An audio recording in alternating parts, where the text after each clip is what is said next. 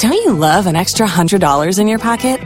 Have a TurboTax expert file your taxes for you by March 31st to get $100 back instantly. Because no matter what moves you made last year, TurboTax makes them count. That means getting $100 back and 100% accurate taxes only from Intuit TurboTax. Must file by 331. Credit only applicable to federal filing fees with TurboTax full service. Offer can be modified or terminated at any time. Uchumi na Biashara Podcast.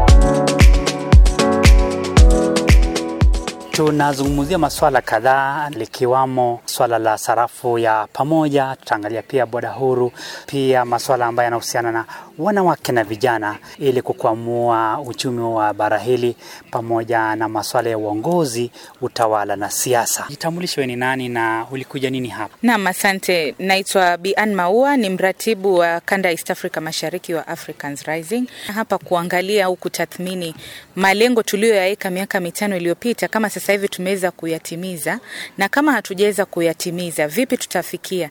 Lakini zaidi kuangalia changamoto zipi zinazowakumba Waafrika katika nchi zao za Kiafrika. Mojawapo ya maazimio ya Abuja ni kuwa na sarafu ya pamoja mm. kufikia mwaka 2028 mm.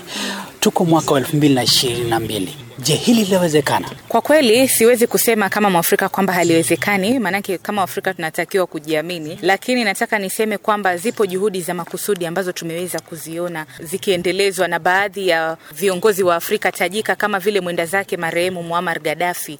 Nafikiri alijaribu sana kuipigia upatu uh, sarafu hiyo ya afro, lakini bado hatujafika pale tunapotazamia kufika, na ndio maana tuko hapa tuangalie, je, ni mikakati gani tunayoweza kuiweka, kwa sababu inaonekana ile tuliyoiweka mwanzoni haijaweza kufaulu. Kwa majina anajulikana kama Farida Ali. Uh, mimi ni mkazi wa Mombasa, mimi ni mwanzilishi na executive director wa shirika lisilo la kiserikali linaitwa Elimcare. Nikiongezea, nimedhirika kabisa kwamba ni changamoto kwa Afrika kutangamana hata katika kongamano kama hili, katika upande wa sarafu, utumizi hata katika biashara ndogo ndogo. Inamaanisha ukuaje, ukuwapo wa sarafu hiyo moja itaweza kutusaidia katika biashara zetu na hata kukuza Afrika yetu kwa pamoja. Mimi naitwa Aisha Muhammad, natoka Mombasa na mimi pia ni mwanaharakati shirika ambalo linaitwa Ha Narrative.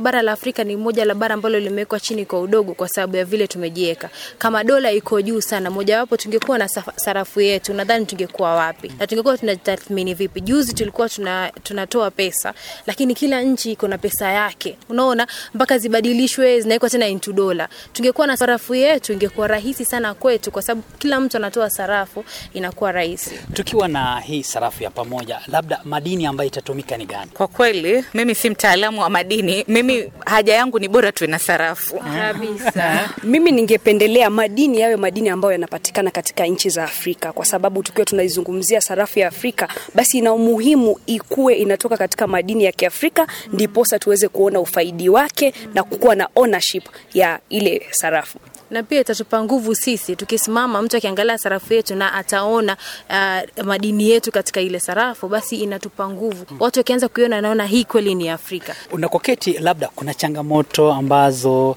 viongozi wa bara la Afrika watakumbana nayo ili kuafikia lengo hili. Kwanza, kupata wanaharakati ama kikundi cha watu kimekuja pamoja ili kuendeleza ajenda yoyote nzuri ile, lazima kuna kupigwa vita. Pili, kwa hali halisi ambayo tunafahamu kwamba dola ni pesa ama ni sarafu ambayo ni ya juu. Hakuna mtu ambaye atataka kushindwa akiwa anafurahia. So inamaanisha itakuwa ni vita kiasi, na viongozi wetu pia watapitia changamoto ili kuwashawishi wale watu wa mataifa ya nje yakiwa Uingereza na wanaomiliki ile dola kwamba sisi kama nchi za Afrika tumeamua kuwa na, na sarafu yetu. Kwa hiyo kutakuwa na changamoto ya vita, na pili sisi wenyewe kujitegemea, kwa sababu ni jambo lipya. Jambo lolote lile lipya litakuwa na changamoto na uzuri wake. Vita hata vitakuwa vingi, kwa sababu sasa hivi tunazungumzia mambo ya neoliberalism na neocolonism na tunajua kwamba licha ya kuwa matatizo ya Afrika yanafaa kutatuliwa na, na Waafrika, tumeona kwamba mataifa ya kigeni yameweza sana kuingililia matatizo ya Afrika. Kwa mfano tu mdogo, sasa tunazungumzia ASEFTA ambayo tunasema ni soko huru la, la Afrika okay. Lakini tunapoangalia yale malengo ya ASEFTA ambayo ni uhuru wa watu kupita katika mipaka, uhuru wa, wa vitu na watu na pia uhuru wa maamuzi kuyafikia umekuwa ngumu, kwa sababu pamoja na kuwa tuko na sarafu, inatakikana tujue ya kwamba sisi wenyewe kama nchi za Kiafrika tuko na mizozo baina sisi yetu wenyewe. Kwa hiyo kwanza, hatuwezi kuzungumzia sarafu iwapo hatujatatua mizozo iliyoko sasa hivi, ama zile kwa lugha ya kimombo tunasema ni diplomatic rows. Sasa hivi kutoka tu Tanzania kuelekea Sierra Leone ni ishu, maanake tunajua kwamba ukoloni mambo leo umeendelea kwa kiasi kikubwa, na leo tumezungumzia maswala ya externalization of colonial borders, ambao tunasema kwamba wamegeuza tu mfumo mpya. Kwa hivyo ni vita ambavyo tunatakana tujitayarishe sisi kama Afrika ili kuikomboa Afrika. Mwenzako anazungumzia boda huru. Je, hili litasaidia namna gani kustawisha bara la Afrika? Boda huru litasaidia sana kwa sababu ukiangalia sahii kama Kenya tunapigania sana vijana wetu hawana kazi. Boda huru itafanya vijana wetu wafunguke kifikra ki, ki na kuvumbua vitu tofauti tofauti ambavyo kutakuwa sahii kuna market. Mtu aki, akianza biashara Kenya anaweza kutoa bidhaa zake Kenya akapeleka Egypt, akatoa bidhaa zake Kenya akapeleka Nigeria. Unaona, itasaidia sana kuenua biashara zetu na pia mzunguko wa pesa zetu. Unaona, kwa sababu gani? Pia itasaidia kwa sababu tukifanya hivi basi watu tutazidi kukuza vitu vipya. Agricultural sector itabuma sana kwa sababu kuna countries ambazo hawana chakula. Kenya tuki, tukianza kumeza vitu kama hivi vikienda upande wa pili tunapata na sisi manufaa. Je, itasaidia vipi kuhamisha ile ujuzi pamoja na teknolojia kutoka kwa mtu ama raia hadi raia mwingine au taifa hadi taifa jingine? Mi nitazungumzia kwa Waafrika wa diaspora.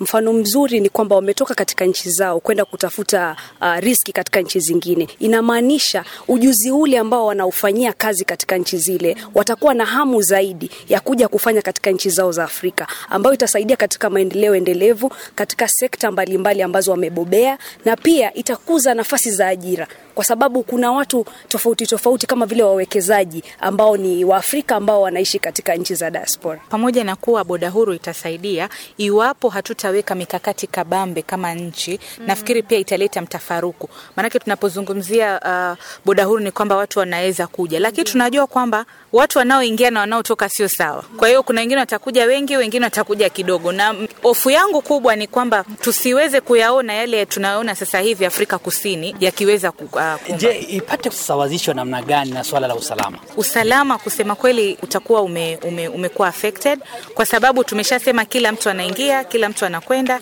Wengine wanasema kwamba ni vyema mtu akija kwako kama mgeni lazima abishe mhodi ili we mwenyewe umwambie kwamba karibu.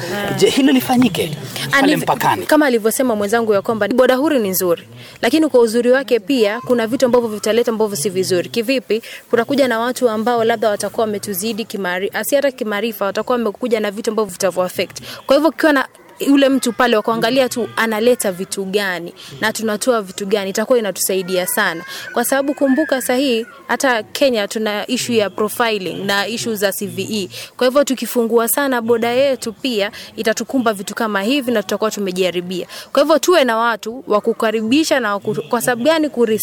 Sasa kuna swala jingine hamkuzungumzia, kuna swala la utakatishaji wa hela.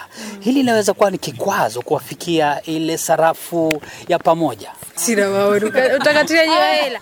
Wash wash. Sina maoni. Sina maoni. Hayo pia ni maoni. Basi ndio maoni komavu. nie ni Matindiema nikiwa Tanzania. Imekuwa Uchumi na Biashara Podcast. Don't you love an extra $100 in your pocket? Have a TurboTax expert file your taxes for you by March 31st to get $100 back instantly. Because no matter what moves you made last year, TurboTax makes them count. That means getting $100 back and 100% accurate taxes only from Intuit TurboTax. Must file by 331. Credit only applicable to federal filing fees with TurboTax full service. Offer can be modified or terminated at any time.